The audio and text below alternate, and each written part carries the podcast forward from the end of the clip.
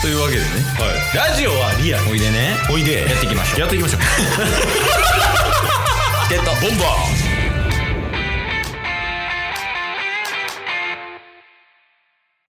そのリアルでさ、うんその人がついてきてくれたみたいな経験ってあるああ最近っすかまあ最近でもいいし、はいその幼少期とか中高時代とかああそうっすねなんやかんやねついてきてくれるんすよね、あ人ははいだからそういうエピソードとかないのほんまにキンキンで言うとうんこの今住んでるシェアアパート、うんあのいろんな方と住んでるんですけど、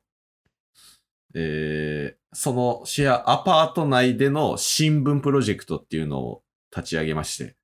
どういうこともうこの身内だけで見れる新聞まあその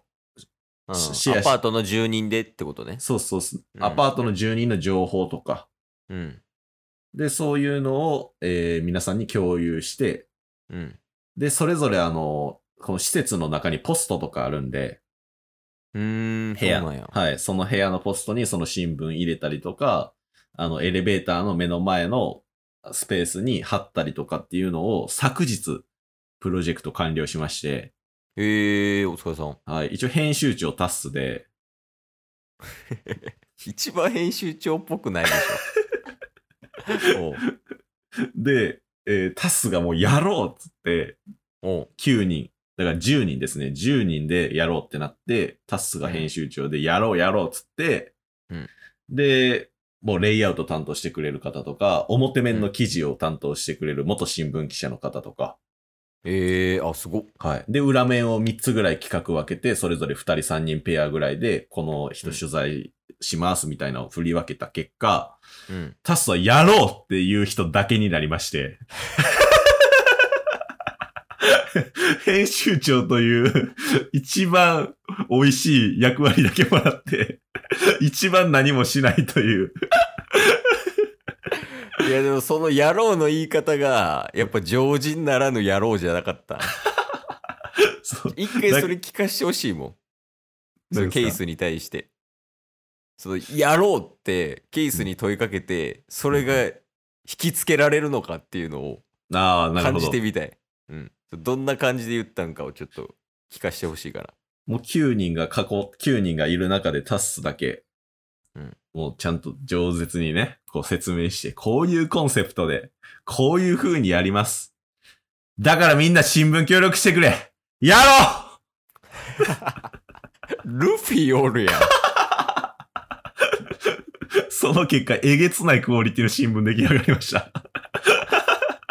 タスの野郎から。ラスの野郎でやから新聞記者とかもいたわけでしょ。そうです、そうです。まあそういうのもあって、やろうってなったんですけど、えじゃあその野郎をさはい。ラジオトークにこう持ってったらさうんうん。で実績があるわけやん人を引きつけたっていうね野郎ではい。で次はそのラジオトークとか、まあ、別にラジオトークだけじゃないけどうんうん。そのラジオ関係みたいなところにもうやろうやろうやろうみたいなっうんうんうん。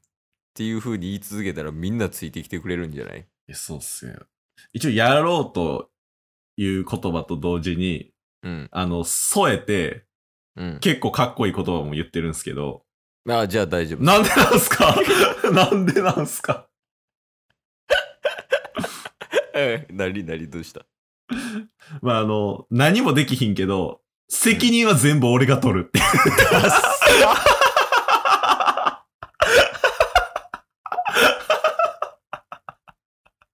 任せてっつって。 何が起きても責任は俺や、言うて。いや いやもう最低やで いやマジかたでもそんなことが言えるようになったんやな嬉しいわそうっすよ。だっていっつもケースに責任ばっか押し付けて さ大丈夫かなってちょっと心の底で思ってた時があったんよいや、成長しましたよ、そういう意味では。いやよかったよかっただってその10人のプロジェクトの中で、うんこの、やろうって言って何もしない人いるじゃないですか。うん最年長ですからね。 えでそれやらへんかったんは、はいスキル特化した人がいたっていうのもある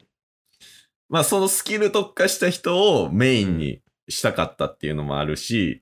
うん。まあ裏面は、そのみんなで協力するっていうのも含めて、もう分担したかったっていうのもあって、いろいろ考えてたんですけど、いざ始まったら、あの、あれやることないなって、その後に気づくみたいな感じでした。いや、でも、さすがっすね。ありがとうございます。やっぱ影響力ある男なんて。そうっすよ。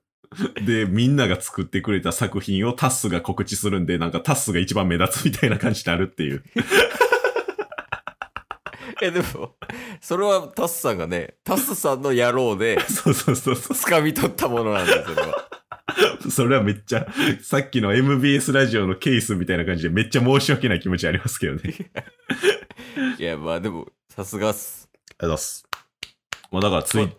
直近でね、ついてきてもらったっていう経験はありますよ。なんでそんなでかい話持ってくんねん、ほんと。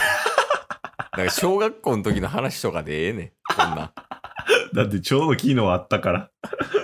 しょ友達誘ったらいつでもついてきてくれたみたいなぐらいでええねん。今日も聞いてくれてありがとうございましたあ。りがとうございました番組のフォローよろしくお願いしまよろしくお願いします概要欄に Twitter の URL も貼ってるんで、そちらもフォローよろしくお願いします。番組のフォローもよろしくお願いします